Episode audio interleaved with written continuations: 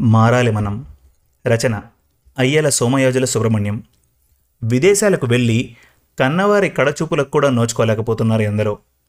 మమతాన రాగాలు మరచి యంత్రాల్లా మారిపోతున్నారు. మార్పు రావాలి. మన దేశాన్ని మనం ప్రేమించాలి. మన మట్టి విలువ తెలుసుకున్న ఒక జంట కథను ఈ కథలో చక్కగా చెప్పారు ప్రముఖ రచయిత మరియు కవి అయ్యల సోమయాజుల సుబ్రహ్మణ్యం గారు. ఈ కథ మన తెలుగు కథలు డాట్ కామ్లో ప్రచురింపబడింది. మీకు చదివి వినిపిస్తున్నది మీ Manoj. Let's go into the story మారాలి మారాలి మనం మారాలి. జర్మనీలో ఉద్యోగం. ప్రకటన చూసారా ఇవాల్టి దినపత్రికలో మోసమి కంపెనీ వారు ప్రకటన ఇచ్చారు. అది ఒక ఎంఎన్సీ కంపెనీ. మూడు నెలల ట్రైనింగ్. ఆ తర్వాత జర్మనీకి వాళ్ళ ఖర్చులతోనే పంపుతారట. పాస్పోర్ట్ కూడా చాలా తొందరగా వచ్చేస్తుందట. వాళ్ళ కంపెనీ ప్రాస్పెక్ట్స్ చాలా బాగున్నాయట. రేపే ఇంటర్వ్యూ. అర్హత ఇంజనీరింగ్ గ్రాడ్యుయేట్. ఏమండి మనం కూడా ఈ ఇంటర్వ్యూకి వెళ్దామండి. ఎన్నో రోజులు నా కళ ఈనాటికి నెరవేరబోతోంది. ఇద్దరం ఎంటెక్ పాస్ అయ్యాము ఒకే సబ్జెక్ట్ మనం చదివింది కూడా. మంచి ఫారిన్ కంట్రీకి వెళ్దామనేగా? ఇప్పుడు వచ్చింది మనకి మంచి అవకాశం. అంది రాజీ. ఇలాంటివి రోజు వస్తుంటాయిలే చూద్దాం అన్నాడు మహేష్. చూద్దామంటారేంటండి? వాళ్ళు మెయిల్ ఐడి ఇచ్చారు. మనిద్దరి రెజ్యూమ్లు మెయిల్ చేయండి. సరేలే రాజీ. మహేష్ రాజీ ఇంటర్వ్యూలో సెలెక్ట్ అయి మూడు నెలల ట్రైనింగ్ తర్వాత జర్మనీ వెళ్ళారు. అక్కడ కంపెనీలో సాఫ్ట్వేర్ ఇంజనీర్లు. ఆరంకెల జీతం. ఉదయం ఎనిమిది గంటలకు ఆఫీస్కి వెళ్తే రాత్రి ఎనిమిది గంటల కన్నా ముందు రావడం వీలు కాదు. మధ్యాహ్నం ఒంటి గంటకు ఒక గంట విరామం. టీ కాఫీ టిఫిన్ల కోసం పక్కన క్యాంటీన్ వసతుంది. ఏదేమైనా వీరి జీవితం బంగారు పంజరంలో బంధించిన చిలుక బ్రతుకైపోయింది అక్కడి పద్ధతులు వ్యవహారాలు అన్నీ చిత్ర విచిత్రంగా ఉంటాయి. మన ఇండియాలాగా అక్కడ అస్సలు కుదరదు. ఎక్కడ పడితే అక్కడ తినడం ఒక టైం అంటూ లేకుండా వ్యవహార శైలి నడిచిపోతోంది. జీవితం ఒక యంత్రంలా తయారైంది. లేచామా? ఆఫీస్కి వెళ్ళామా? తిన్నామా? పడినామా కాన్సెప్ట్ అయిపోయింది. మార్కెట్లో వీళ్ళ కంపెనీకి మంచి గుడ్విల్ సంపాదించి అధిక లాభాలు ఆర్జిస్తోంది. ఎందుకంటే కంపెనీ ప్రాజెక్టులు ప్రపోజల్స్లో వీళ్ళవే ఎంపికయ్యేవి. రాజీ మహేష్లు మంచి తెలివైన యువజంట. జర్మనీ వచ్చి రెండేళ్ళైపోయింది. ఇండియాకు వెళ్దామన్నా ఉద్యోగరీత్యా వీలు కాలేదు. రాజీ ప్రస్తుతం గర్భవతి. ఏడో నెల. సెలవు మీద హైదరాబాద్ వెళ్ళాలనుకున్నారు. టికెట్స్ బుక్ చేసుకొని జర్మనీ నుండి హైదరాబాద్ బయలుదేరారు. రాజీ ఏమండి? ఇంటికి వెళ్ళాక డెలివరీ అయిన మూడు నెలల్లోనే ఇండియా నుండి బయలుదేరి జర్మనీ వచ్చేద్దామండి. ఇండియాలో ఖర్చులే కానీ సంపాదన ఎక్కడదండి? మహేష్ రాజీ ఏంటిదంతా? ఊరుకో. మనం ఇంకా విమానం కూడా దిగలేదు. నీ డెలివరీ టైంకి ఇంకా రెండు నెలలుంది. ఇప్పటి నుండే తిరిగి రావడం గురించి ఆలోచిస్తున్నావు? ఉదయం ఆఫీస్కి వెళ్ళి రాత్రి రావాలి. ఇవి బానిస బతుకులే. ఇంత చదువుకొని ఏం లాభం? ఇండియాలో ఉంటే సాధ్యమయ్యేవా? ఇక్కడికి రావడం వల్లనే కదండి మనం ఇంత స్థాయికి ఎదిగాం కారు కొనుక్కున్నాం సొంత బంగళా కొనుక్కున్నాం. జర్మనీకి రాబట్టే కదా ఇవన్నీ. రేపు మనకు పుట్టబోయే పిల్లలు ఉన్నత స్థాయిలో పెరగాలంటే ఆస్తులు అంతస్తులు కావాలి. అందరిలోనూ దర్జాగా కనపడాలి. ఇటువంటి విషయాలు మీరెందుకు ఆలోచించరు? మనం చుట్టం చూపుగా ఇండియాకు వెళ్ళాలే కానీ మన సెటిల్మెంట్ మాత్రం ఇక్కడే. అది కాదు రాజీ. ఏది కాదండి? Okay cool down Raji cool down. ఈ స్థితిలో నువ్వు అంతగా ఆలోచించకూడదు. డాక్టర్ గారు చెకప్కి వెళ్ళినప్పుడు చెప్పారు కదా పుట్టబోయే మన బిడ్డకు మన దేశ సంస్కృతే నేర్పుతాను కానీ డబ్బు సంపాదించాలి. అందుకే మనం ఇక్కడే జర్మనీలోనే ఉందాం. విమానం హైదరాబాద్ విమానాశ్రయం చేరుకుంది. విమానం దిగి ఫార్మాలిటీస్ అన్నీ పూర్తి చేసుకొని బషీర్బాగ్లో ఉన్న ఫెర్నాండెజ్ హాస్పిటల్ గైనకాలజిస్ట్కు చూపించి టెస్ట్ చేయించుకోవడానికి ట్యాక్సీలో వెళ్ళి రాజీని హోటల్ వెయిటింగ్ హాల్లో కూర్చోబెట్టి రూమ్ తీసుకునేందుకు క్యాష్ కౌంటర్ దగ్గరకు వెళ్ళి డబ్బు కట్టడానికి వెళ్ళాడు మహేష్. తెల్లని బట్టలు కదరు వేసుకో ఉన్నారు జుట్టు కూడా ముగ్గు బుట్టలా తెల్లగా ఉంది. రాజీ పక్క సీట్లోనే కూర్చొని ఉన్నారు. బహుశా ఆయన వయసు డెబ్బై సంవత్సరాల పైనే ఉంటాయి. మాట మాట కలిసి ఆ పెద్ద ఆయన నీ పేరేంటమ్మా? ఏంటి? ఏమన్నా ప్రాబ్లమా? అని అడిగాడు. రాజీ లేదంకిల్ చెకప్కి వచ్చాం నా పేరు రాజీ. చాలా మంచి పేరు. నేను నల్గొండ జిల్లా ఆలేరులో జిల్లా పరిషత్ స్కూల్లో లెక్కలు సైన్స్ బోధించేవాడిని ఎనిమిదవ తరగతి నుండి పదవ తరగతి వరకు ఆ రెండు సబ్జెక్ట్స్ నేనే బోధించేవాడిని అప్పట్లో పదవ తరగతిలో రాజీ అనే అమ్మాయి ఉండేది. ఆ పేరు జ్ఞాపకం వచ్చింది. చురుకైన పిల్ల. ఏ ప్రశ్న అడిగినా ఇట్టే సమాధానం చెప్పేది. ఆ అమ్మాయి స్కూల్ చదువంతా మా స్కూల్లోనే. సార్ మీరు రాఘవయ్య మాస్టరా? అవునమ్మా నీకెలా తెలుసు? ఇందాకటి నుంచి మీరు చెప్తున్న అమ్మాయిని నేనే సార్. నా పేరే రాజీ. హ, ఒకరినొకరం గుర్తుపట్టలేని పరిస్థితి. దాదాపు ఇరవై ఏళ్ళు అయిపోయింది ప్రస్తుతం ఏం చేస్తున్నావమ్మా? నేను మా ఆయన ఎంటెక్ చేశాము. ఇద్దరము సాఫ్ట్వేర్ ఇంజనీర్లం. జర్మనీలో ఉంటున్నాం. మంచి జీతాలు ఇస్తున్నారని అక్కడే ఉంటున్నాం.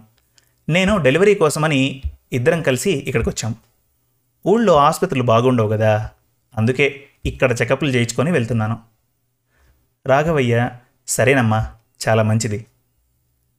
నువ్వు బాగా చదువుకున్న అమ్మాయివి. అయినా ఒక్క మాట చెప్పాలనుంది. చెప్తాను ఏమనుకోవు కదమ్మా? చెప్పండి మాస్టారు.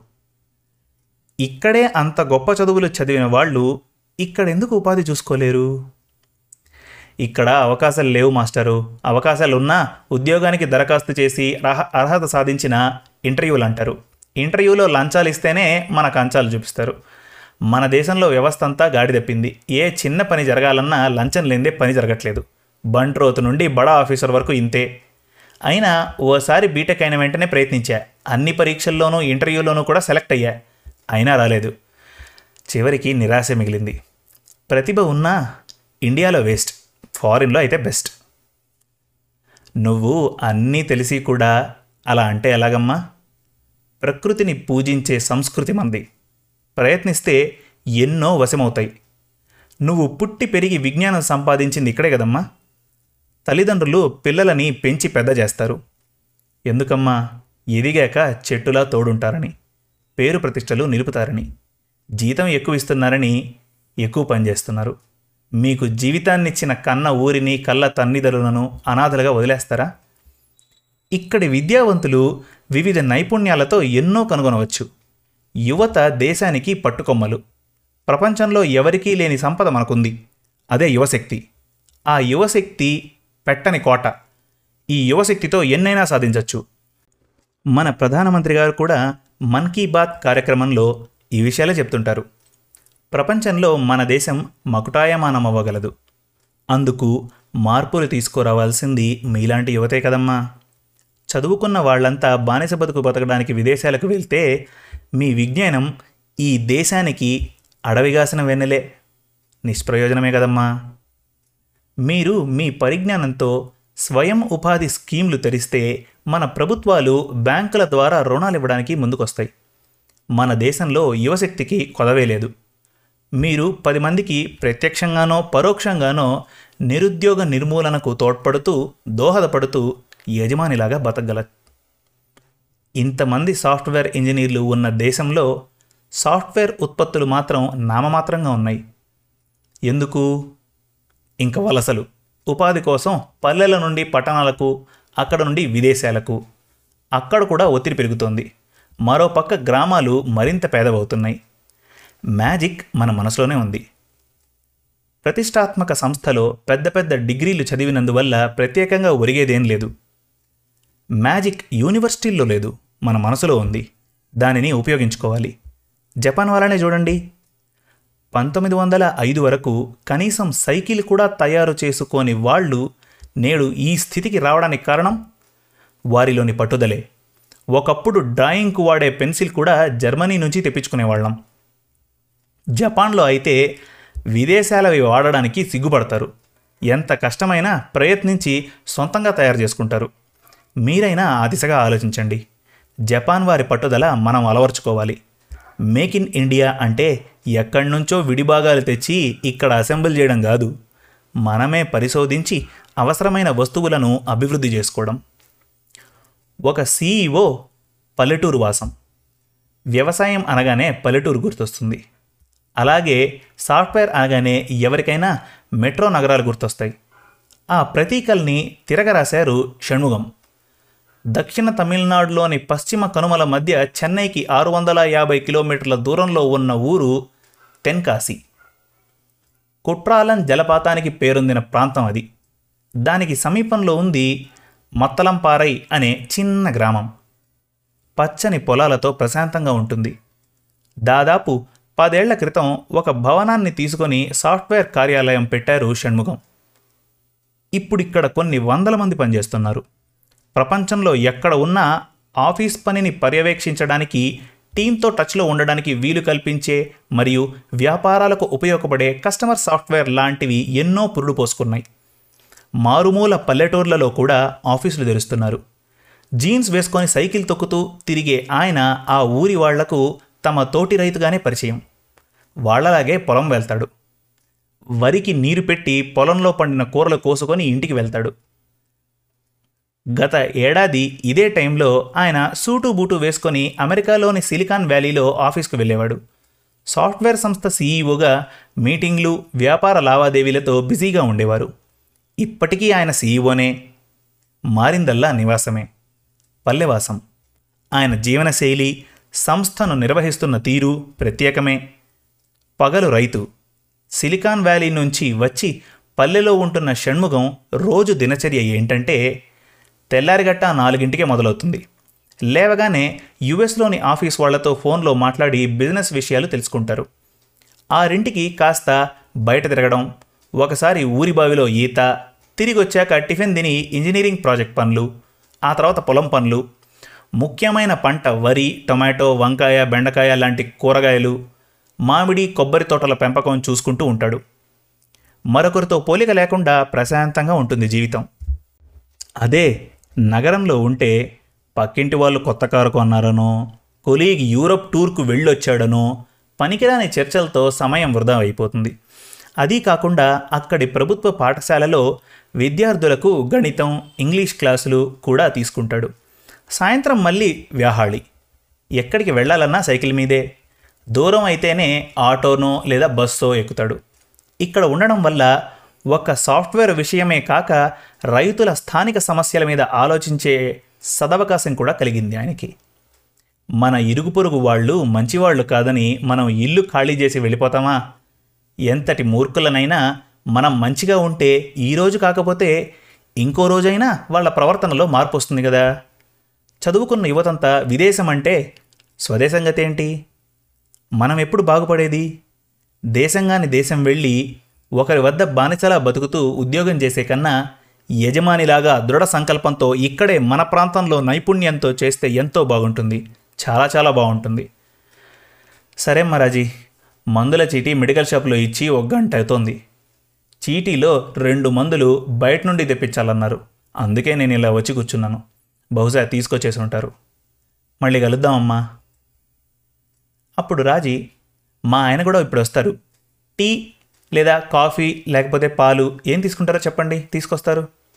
లేదమ్మా నేను పొద్దునే ఒక గ్లాస్ పాలు తీసుకుంటాను. మొదటి నుండి అంతే మధ్యలో ఏం తీసుకోనమ్మా. అంతలో మహేష్ కూడా వచ్చాడు. అతను కూడా గౌరవము మర్యాద మన్ననలతో పలకరించి వద్దన్న కూడా పళ్ళరసం తీసుకొచ్చి తాగించి మాస్టర్ని సాగనింపారు. రిపోర్ట్స్ రావడానికి టైం పడుతుందని ఇద్దరు హోటల్ కారిడార్లో కూర్చున్నారు. కొంత దూరంలో ఇద్దరు ముసలివాళ్ళు ఇలా మాట్లాడుకుంటున్నారు. ఇద్దరు కొడుకుల్ని కని పెంచి కష్టపడి పెద్ద చేసి ఇష్టమైన చదువులు చదివిస్తే ఏం లాభం? చూడు ఒక కొడుకు సింగపూర్ బాయ ఇంకో కొడుకు సౌదీ బాయ. మనమేమో చేతనే చేతగాక దిక్కులేని పక్షుల్లా అనాథల్లా ఇక్కడ ఏడవబెడుతుంది గొడ్డోళ్ళమైనా ఏ ఆలోచనలు రాపోవు? వెనక ముందు చూసుకునేందుకు ఈ చచ్చే వయసులో దిక్కెవరు? రెక్కలొచ్చిన పిట్టలు లేచిపోయినట్టు కొడుకులు విదేశాల్లో మకామాయ. రోజు రోజుకు చేతనైతలేదు. నేను చెప్పిన విన్నావా? చదివిన కాడికన్నా వెనకపాయ కొడుకులు చదవాలని చదివిస్తివి. ఇప్పుడు ఏడున్నారు నీ కొడుకులు? చూడు కూసుంటే లేవతలేపాయా లేతే కూసోవత్తలేపాయా రేపు మనం సస్తే అట్లచ్చి ఇట్లా పోతారు. అంతేనయ్యా అంటూ ముసలమ్మ కళ్ళ నిండా కన్నీళ్ళే. అక్కడ హాల్లో టీవీ ఆన్ చేశారు. దూరదర్శన్ సాహితీ చర్చ జరుగుతోంది. అందులో ఒక సాహితీవేత్త మాటలు. కనిపించిన అమ్మా నాన్నల్ని కన్న పిల్లల్లా చూసుకుంటున్నారా? వ్యాపారమే జీవితంగా మార్చుకుంటూ మానవత్వాన్ని మంటగలుపుతున్నారు. యువత పెడదాలు పడుతోంది. పిల్లలకు ఒక మంచి లక్షణాలు నేర్పే బాధ్యత ఎవరిది? డబ్బు డబ్బు ఓ గబ్బు. అదే ఓ పెద్ద జబ్బు. ఉరుకులు పరుగులు. ఆలోచించుకోండి. అంతా యంత్రాల్లా మారిపోతున్నారు. సమాజానికి మేలు చేసే చెట్టులా గుట్టలా నదిలా జీవించండి. ఇంతలో మహేష్ రిపోర్ట్లు తీసుకొని రాజీ దగ్గరికి వచ్చాడు డాక్టర్ గారు రిపోర్ట్లు చూసి అంతా నార్మల్ అన్నారు. సరే వెళదామంటూ ట్యాక్సీ మాట్లాడుకొని ఊరికి పయనమయ్యారు. రాఘవయ్య మాస్టర్ చెప్పిన మాటలు సుదీర్ఘమైన చర్చ ముసలివాళ్ళ మాటలు దూరదర్శన్లో సాహితీవేత్త సంభాషణ మనసులో తిరుగుతూ రాజీని కదిలించాయి. ఇన్నాళ్ళు ఎకనామిక్స్ పాఠాలే అమలు చేశాను. ఇకపైన ఎథిక్స్ పాఠాలు అమలు చేయాలి. రేపు పుట్టబోయే నా బిడ్డకు ఈ గాలి ఈ నేల ఈ నీరు ఇక్కడి ఆచార వ్యవహారాలు లాలిస్తూ ఆడిస్తూ నేర్పాలి. యజమానిలా రాజీ ఇక్కడే బతకాలని నిర్ణయించుకుంది. శుభం. మరిన్ని మంచి తెలుగు కథల కోసం మన తెలుగు కథలు డాట్ కామ్ విజిట్ చేయండి. Thank you.